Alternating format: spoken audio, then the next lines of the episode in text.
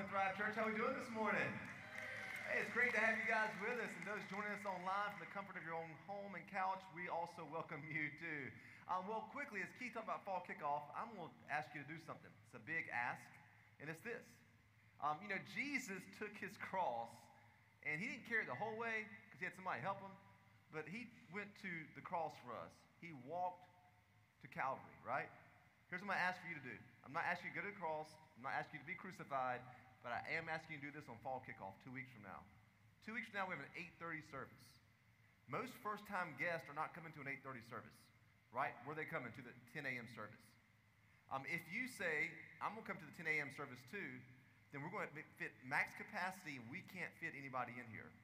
What we don't want to have happen is this: somebody comes, they're giving God one last chance, they're giving church another chance, and they can't find a seat, and they get turned away. That would be terrible, wouldn't it? Here's what I'm asking you to do. I'm asking you to come to the 8:30 service. That's early. Ugh, if Jesus rose from the dead, you can get out of bed. Come on, y'all, right? And so, like, like, amen. All y'all clapping better be 8:30. I'm, I'm, I'm looking at all the claps. I can, I can somewhat see some of you out there. But if you will, I am asking this with all sincerity. If you can, please come. We have, we have uh, kids ministry going, everything going. You'll have your day I mean, by 9:30, you're done, which is awesome, right? You get to get out and enjoy the fall day, or enjoy uh, if you want to watch NFL football, you can watch the pregame show. How about that? Um, so make sure that you do that. 8:30 a.m. on the 17th, we're doing that. Well, today we are finishing up a 21-week series in the Book of Acts. Congratulations, you made it all the way through the Book of Acts. Um, this has been a phenomenal series to teach through this book and share it with y'all. And if you have your Bible today, turn to Acts chapter 28. That's Acts 28, the last chapter of the book of Acts. Well, if you're unfamiliar with the book of Acts or haven't been tracking with us, um, it's really a book that is fact and history and research.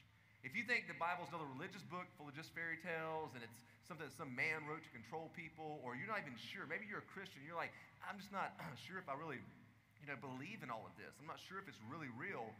The book of Acts should be the turning point for you. There's a guy named Luke who was a non Jew, like me and you. He was a Gentile. He traveled with the Apostle Paul through all of his journeys. And Luke was a doctor who was really key on research and writing.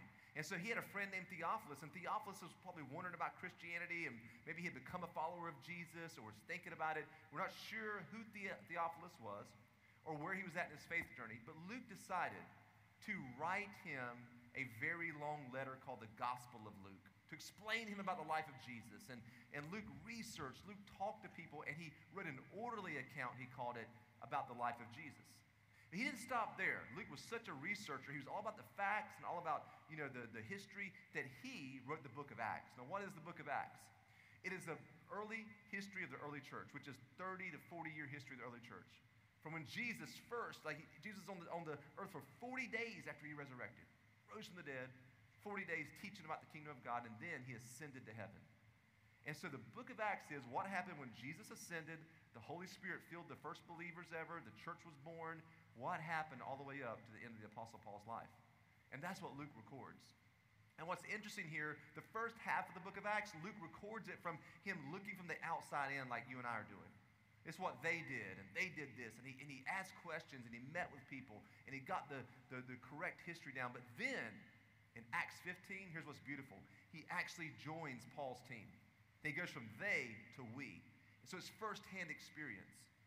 And we see the spread of Christianity from 120 people in an upper room in Jerusalem. Right after Jesus had, had ascended to heaven, it goes from 120 people to now it is a threat to the Roman Empire. It is such a threat to the Roman Empire that now Nero has just taken over here at the end of Paul's life. And Nero is becoming increasingly hateful toward Christians because it is in, infiltrating every city now. And it's growing rapidly. And the more that they persecuted Christians and killed Christians, the more it continued to grow. And the Apostle Paul was one of the main reasons for that. You know, he had a radical transformation. He was a, a, top Jew. He became a follower of Jesus. And then he was then traveling from city to city where nobody ever heard about the resurrection of Jesus, teaching that to them seeing people get saved, turning cities upside down. And Paul knew his ultimate goal was this to get to Rome. He was a Roman citizen and a Jew, which is very unique. And he wanted to share the gospel with the top leaders. He wanted Caesar to hear the gospel of Jesus Christ, and Paul knew it would ultimately cost him his life if he got there and shared the gospel with Caesar, the leader of the Roman Empire, the greatest empire in that day and time. So now Paul is in Roman imprisonment, he's under house arrest, and he, he lives there for two years. And eventually, history tells us that he was beheaded. What? And some of the even the legend says that as Paul, as Peter was crucified upside down, Paul was beheaded on the same day. You're wondering why, well, why wasn't Paul also crucified? He was a Roman citizen. You weren't allowed to do that if you're a Roman citizen. You could not crucify a Roman citizen. It was the most brutal form of punishment. And as Paul is here in his last days, we're going to read from the book of Acts and then from 2 Timothy, I want you to look at what a man on death row thinks about. A man that he knows is going to lose his life. I want you to look at that. It's so important as we look at that. I want you to realize this as we begin to look at this passage here. There are a couple things I want you to, to really understand about today's message. This is very important. You're going to see Paul reflect and talk about some things that are very important. You're going to see emotion. You're going to see him share some things that you wouldn't see in any other religious text of any other culture. And I want to help you today because I believe in our life, here's what happens. We, we kind of get to this place where we have two statements that will ruin your life. Yes, they will ruin your life. And they're, and they're well meaning, don't get me wrong, but they're out of context. The first statement that can ruin your life, can, is forget about your past. Bury it. Forget about it. Don't think about it. Just remember, just, just remember the good things, but forget about your past. It's behind you. Now, yes, your past is behind you, but you better not forget about it. Because the second statement that is not true, but we often hear this. Have you ever heard the statement, history will repeat itself? That's a lie. It doesn't have to repeat itself, does it? History can repeat itself. And I want you to, to, understand those two statements are detrimental to your walk with the Lord and you growing into all God has for you. And I want you to look at the Apostle Paul and how he counteracted those statements in his own life. And let's start off in Acts 28, verse 30. Verse 30 says, For the next two years, Paul lived in Rome at his own expense he welcomed all who visited him, boldly proclaiming the kingdom of God and teaching about the Lord Jesus Christ, and no one tried to stop him. And then 2 Timothy is where he writes his final letter to a guy he mentored, to a guy he picked up from scratch. This guy just gave his life to Jesus. He journeyed with Paul. It was Paul, one of his closest friends and his protege. And 2 Timothy is believed to be Paul's last letter he ever wrote. Don't you look at what he says here in his last letter he ever wrote. Most people think that he was in this Roman imprisonment or living in Rome under kind of house arrest at that time when he wrote this. So you're seeing in Acts 28 what he wrote. And he writes to, to Timothy in 2 Timothy 4 9. He says, Timothy, please come to me as soon as you can. Read the Bible slowly. Don't just skirt through things and get past it. This is a man who wanted friendship who was lonely and wanted his friend Timothy to come. And he says, Come to me as soon as you can. And he shares why. He shares with Timothy what he's going through personally. And most people, you know, understand that Paul probably didn't think this letter here would be read and circulated through churches. He probably didn't think this letter would be canonized in the Bible and that over 2,000 years later we'd be reading it. This is a personal letter to a protege. He's just shared with his protege the previous verses about how he wants him to, to stand fast and stand strong to doctrine and really follow Jesus wholeheartedly. And then he says this to him personally Demas has deserted me because he loves the things of this life and has gone to Thessalonica. Demas was someone in other earlier letters that followed Paul and it was journeyed with Paul. It was one of Paul's closest followers. We've heard about him before. But now at the end of his life, he says, Demas has forsaken me. He's left me. Paul shares with you the pain of being betrayed and walked out on. Crescens has gone to Galatia, and Titus has gone to Dalmatia. And they had to do that. They were part of Paul's team. He says, Only Luke is with me. Bring Mark with you when you come, for he'll be helpful to me in my ministry. Remember that John Mark was the guy that Paul said, Hey, listen, he wants to go home and be with mama. This is early in Paul's ministry, many, many years ago. He says, send Mark to mama and let him let, let mama go make him a home cooked meal. So I know this is just too tough on him. And I'll take Barnabas. And he sent Mark away. I mean, I mean, I mean, excuse me, Mark went with Barnabas, excuse me, and he took Silas. He sent Mark away. And now, now he's calling for Mark. Why? Because Barnabas poured into Mark. And now he says, send Mark when you come, for he'll be helpful to me in my ministry. He said, I sent Tychicus to Ephesus. Say that three times fast, right? When you come, be sure to bring the coat I left with Carpus at Troas. Winter was coming. He was cold, something physically that he needed. He said, Also bring my books and especially my papers. And then I want you to look at verse 14, because verse 14 shows the humanity of Paul and the reality of ministry. And this is something I wish I could preach to pastors that were lining up and said, I want to be in ministry. He says, Alexander the coppersmith did me much harm, but the Lord will judge him for what he has done. I love that. Paul didn't say, I'm going to get vengeance or I'm going to fight back. He says, the Lord will take care of him. He says, be careful of him, for he fought against everything we said. Do you know all of us are going to have an Alexander the coppersmith in our life? And you may have multiple ones in your life that happens. It says this he says, The first time I was brought before the judge, no one came with me. Everyone abandoned me. Everyone. You, you feel the emotion, the ethos there in Paul's voice, that he was left alone in front of a judge. All of his buddies deserted him, just like Jesus. All the disciples deserted him. He says, But the Lord stood with me and gave me strength so that I might preach the good news in all of its entirety to all the Gentiles to hear. And he rescued me from certain death. Yes, and the Lord will deliver me from every evil attack and bring me safely into his heavenly kingdom. All glory to God forever and ever. Amen. Give my greetings to Priscilla and Aquila and those living in the household of Onesiphorus. Erastus stayed at Corinth. I left Trophimus sick at Miletus. Now, sidebar here. I, he said, I left, Paul, I left Trophimus sick. People who just believe in like faith healing, that you should always be healed all the time of everything, um, this should bring calls to caution, uh, uh, uh, calls to caution there with this because he, Paul, who prayed for people and they got healed, right? Remember his handkerchief healed people? Here, he left his friends sick because it's not up to us to heal people. It's up to the Lord's grace and mercy upon each person who is sick when we pray for them. He says, Do your best to get here before winter. Eubulus sends you greetings, and so do Pudens, Linus, Claudia, and all the brothers and sisters. May the Lord be with your spirit, and may his grace be with all of you. What Paul does here is he opens his heart up to Timothy, his friend. He reflects upon what people did to him that harmed him and hurt him. He reflects and talks about being betrayed, people leaving him and abandoning him. I got your back, Pastor, and they nowhere to be looked at, right? Paul felt that pain of people that said, I'll always be with you. And in his worst moments, they deserted him. He opens his heart up to Timothy. And what he does here in this passage is something that you and I, let me tell you, do not glaze over on Labor Day weekend with this. Because this may be one of the most important messages that will ever impact your life according to the health and quality of your mental health and your relationships and your walk with God. What Paul does here is he reflects he pauses and talks about people who hurt him, people who stood with him, what he really needed from his buddy Timothy. Even with Mark, you see kind of an admission of, hey, I may have messed up with Mark. I really need him. And it's beautiful.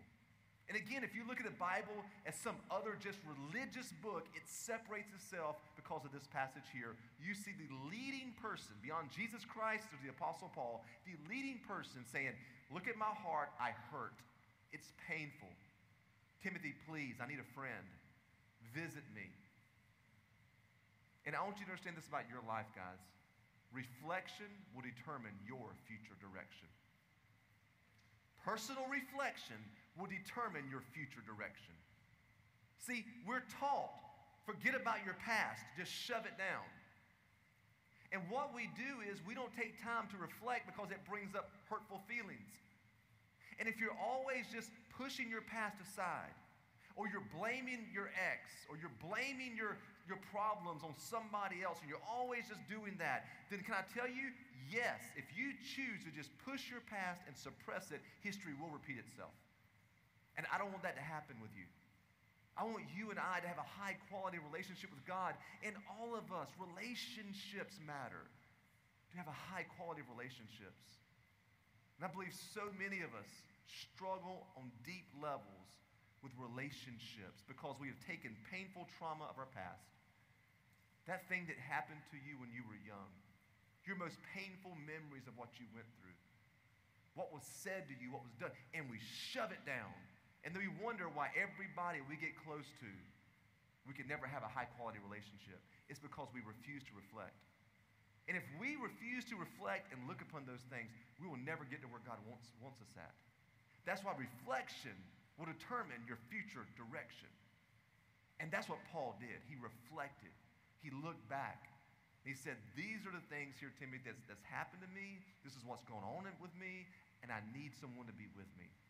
Here's what Paul reflected on. I want you to think about this in your own life. The first thing Paul reflected on was friendship. He says, Only Luke is with me. Bring Mark when you come, for he'll be helpful to me in my ministry. And he asked Timothy to come. One of the things you have to do, and we'll get to this in a few minutes, is you have to reflect upon the good and the bad, but you need to reflect upon faithful friends in your life. There's nothing that can compare to a faithful friend, I'm telling you. I've got people who have journeyed with me for over 20 years. They don't get butt hurt, excuse my language. They don't get easily offended. They see me at my worst and at my best, and they choose to journey with me. And you've got to take time. Don't just focus on those who walk away, focus on those who chose to stay.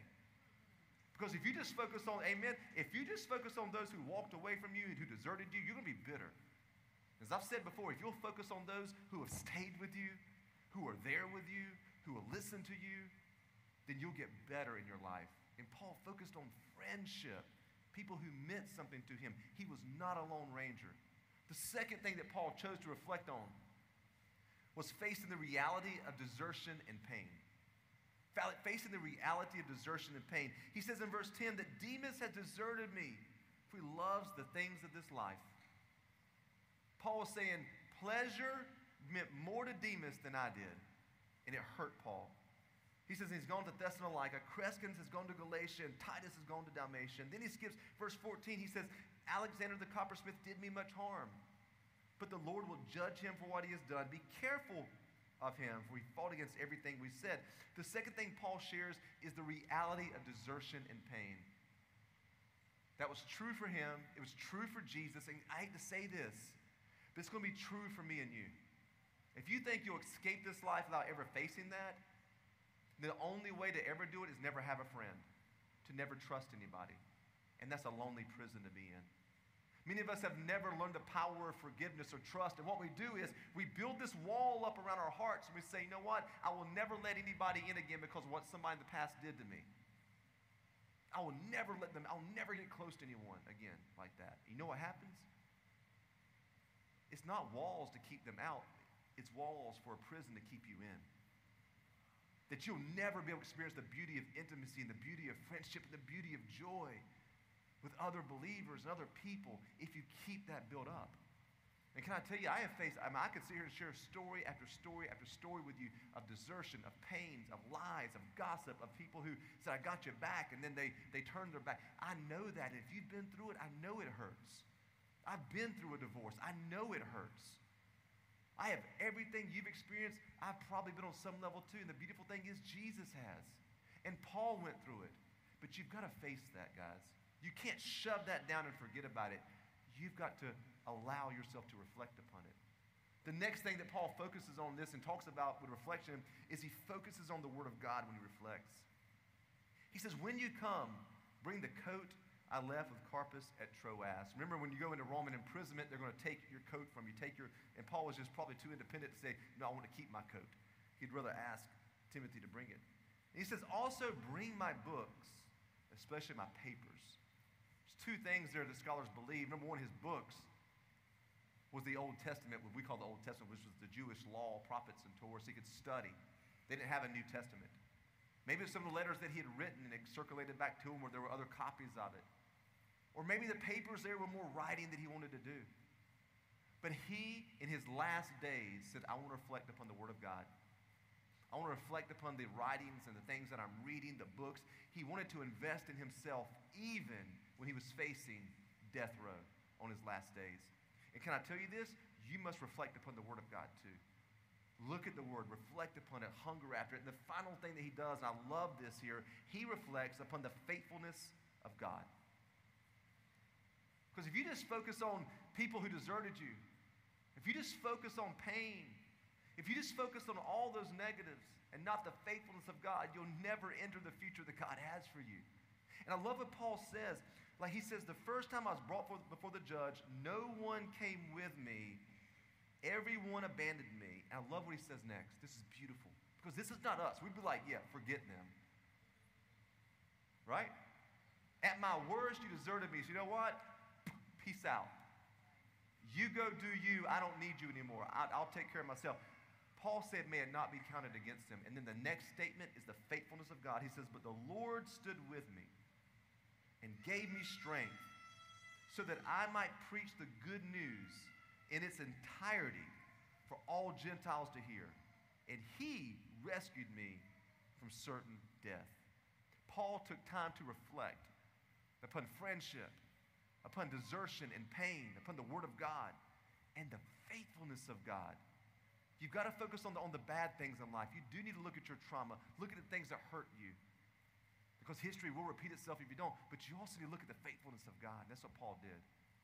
But here's my fear, guys. Because we're taught a lot of times, not meaning to, especially in Christianity, hey, listen, forget your past. Just forget the things that are behind you. In some ways, yes, you do need to, but in other ways, you don't. And here's what I want you to understand and write down today because this is very important. If we don't honestly reflect on our past by sharing our deep feelings, then we will ransack our future. If you don't reflect, you're going to ransack. If you don't reflect, you're going to ransack. And none of us in here want a bad future, do we? Does anybody here say, hey, listen, I just want my future to be really bad? I want to have terrible relationships. I want to make sure like I was going through job after job, that nobody likes me, and I get close to somebody, that I go off. If you don't reflect upon your deep feelings, and that's what's going to happen. You've got to do that. Look at those, those feelings. Here's one of the reasons you have to look at the bad things too. And you have to survey the pain. And the reason is there's something called the fading effect bias. The fading effect bias tells us this that the, the old days were much better than we really think they are. We forget the pain of what happened, so we want to walk back into that. Why would somebody go back into a toxic relationship? Fading effect bias. Well, it wasn't really that bad. Well, they didn't really mean it. Why do alcoholics go back to, to alcoholism? Well, you know, I mean, it really, I mean, I wasn't really that bad off. I mean, you know, a couple drinks here aren't going to hurt me too bad. And they forget about that, that, that alcohol destroyed their life. They forget how bad it really was. Prescription meds. That's something is an epidemic in America. Destroyed their life, lost their job, lost their family. Pornography. Why would somebody go back to that after losing everything, after ruining intimacy in their marriage? Fading effect bias. And can I tell you, if you don't reflect upon your past and look at the things that were harmful, that were painful, even things that you did, then you will repeat yourself once again. You have to survey those. It's like my son. Um, so um, one day uh, back, you know, we had, we had ladies who would come clean the house about once a month. They would come in, and um, I came in one day after they were cleaning. They had a whole bunch of things on the counter on a paper towel, and, and they weren't really good with English or really. They said, "Hey, you know, here." I was like, "Where'd you get those?" They picked the couch cushions up and said it was in the couch cushions. It was all Dawson's vitamins. He gets fiber, he gets probiotic, because I'm going to tell you a little secret. He also eats good foods. I'm to tell you a little secret. A lot of depression and anxiety come because you, are not feeding your gut biome. Let me just tell you that. Your life will be changed if you eat fruit, vegetables and probiotics, sidebar. So my son learned it. He, he, and vitamin C, zinc, his multivitamin, all of those were stuffed in the couch because he didn't like the taste of them. So he comes home from school that day, and I have them all sitting out there. I said, hey, buddy, I said, um, can you tell me about this? And his face was like, he said, I'm sorry, Dad, I just, I don't like them. I stuffed them in the couch. And I said, here's the thing. You can stuff them in the couch all you want to. No, number one, that's wasting a lot of money, and I don't like that. I said, but here's the thing. You're only hurting yourself. You're not hurting me. These things may taste bad, but these things are meant to help you. I said, do you like being sick? He's like, no. I said, then don't eat these, and you'll be sick all the time because your health is in your gut, dude. I'm trying to help you. Guess what he chose to do from that day forward? He chose to eat the thing that tasted bad that helped him become healthy. That's what we do with our memories of our past. We shove them under the couch, we don't like what they taste, and we pretend they never existed. I'm fine. Oh, I'm good. Yeah, I'm, I'm great. Knowing deep down inside you're not. And I want to encourage you today do not shove those under the proverbial pillows of your couch because it will come back to bite you at the most inopportune times. And so here's what you have to do. Here's what Paul did. Here's what we have to do. We have to express the fullness of our feelings when we're facing pain. We have to express the fullness of our feelings when we're expressing pain. What do you mean by that, Kevin? When you begin to talk about your past and some of the earliest memories of trauma and things you went through, when you talk about what happened with that previous relationship or that addiction, you need to talk about how it made you feel when you lost the job, lost the relationship, when you lost that thing, when you went through this thing, when you went through that, whatever it was in your life. Experience the fullness of those feelings. Don't say the Lord's good, I'm blessed and highly favored. You're just shoving your vitamins under the couch. And then every relationship you get into, you know what happens? You project upon that person. You look at them and you see your dad who hurt you, who wasn't there. You see that ex, you see that, and you're taking it out on your spouse. You're like, man, I ain't done anything. Why are you yelling at me? Because you've never e- expressed and experienced the fullness of that pain. You're like, no, no, no, no, it just tastes too bad. I'm going to shove it under the couch. You need to express how that really made you feel. And every time it comes up, feel the feeling. You know the danger of alcohol? And most alcoholics don't become alcoholics because it's even genetic. They don't become alcoholics because it's, you know, it's something that, that, that, that they just need to stop doing. And if you are dealing with someone who deals with alcoholism, telling them to stop doing that is the worst advice you could ever do them. Shaming them is the worst advice ever. It only makes them go into deeper bouts of alcoholism. They just they feel terrible, they'll drink more. Here's what they're doing. There's childhood trauma they never dealt with. There's pain that they've dealt with with whatever it is. And that's why alcoholics, I'm talking about anybody overeating, anything else, but especially alcohol. You know what alcohol does? It numbs you to the feelings that you have where you don't have to think about it. And that's dangerous.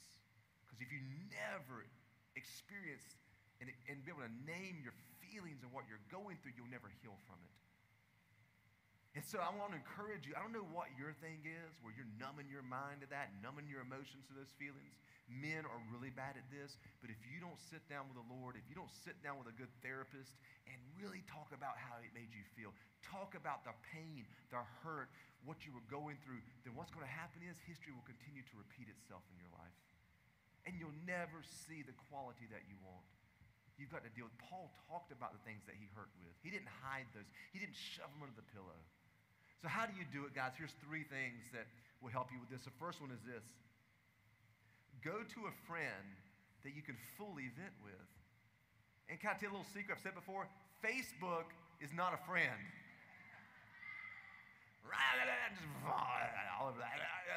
All my, I mean, all your secrets and everything about don't do that. Not helpful for anybody, not even you. you can write a letter and put it in an envelope, and still, but find somebody you can talk to that's a friend. I've said it before about finding your circle. You need a friend. You need somebody to talk to, right? That you can just vent with and be open with, and they fully receive and accept you no matter what you've done or what you've been through. That's what Paul did. He said, Timothy, come to me as quick as you can. Make sure Mark comes too. I need some people in my life because I'm thinking about things that hurt me. I'm thinking about those people that did me wrong. Come and hang out with me. Come and let me just vent to you and talk to you. The second thing that you have to do is this express the pain of the past, as I just said. Express the pain of the past. When you're with a friend or even a therapist, I'm going to tell you, again, I will say this to the cows come home everybody needs a good therapist. Fully express, amen, fully express the pain of the past. Talk to them about how bad it hurt. Open yourself up. Be vulnerable. Be honest. That's what Paul did. Alexander the coppersmith, I don't know what he did to Paul, but he shouldn't have because he's in the Bible forever. and maybe he repented. Maybe he gave his life to Jesus. Maybe he was a pastor one day. We don't know. But none of us like Alexander the coppersmith anymore, do we? We were like, I don't know what type of metal you worked on a made, but you were a mean person. I don't like you what you did to Paul. Like, but Paul expressed that. This guy hurt me. This guy betrayed me. This guy fought against the ministry that I had. And he expressed the pain of his past. And then finally, as I said uh, earlier, focus on the faithfulness and the goodness of God. Yes, look at your past, survey your past. Talk about how bad that hurt. Talk about what it felt like when you felt abandoned when you were a child or neglected, abused, whatever you went through. But don't just stay there. Because it's the faithfulness and the goodness of God that will bring you into the next season of your life. How good the Lord has been to you that he was there through everything that you faced. Paul said that everyone abandoned me. At my lowest, I got your back, Pastor. And he looks around and nowhere behind him. At his lowest. Paul didn't get bitter. He didn't get angry. He said, Man, I'm going to tell you something. The Lord stood with me and he strengthened me. And you got to realize that to focus on the faithfulness of God in your past and the goodness of God for your future. Because the Lord does have good plans for you. And you don't have to continue wrestling what you're wrestling with over and over and over again. The Lord will meet you and He can heal you and work with you to see, to see quality that you've never seen before. So I want to pray for you this morning, whether you're online watching or here physically. I want to pray for you. Father, all of us have been through extreme pain. We've all faced things of our past that hurt I pray that we would stop burying them under the couch of our life and saying we're good. I pray that we would stop, Lord, minimizing what happened to us. I pray, Lord, that we would fully embrace and express the pain of what happened, that we would revisit painful memories, and that we would stop numbing ourselves to them through all types of things in our life, Lord.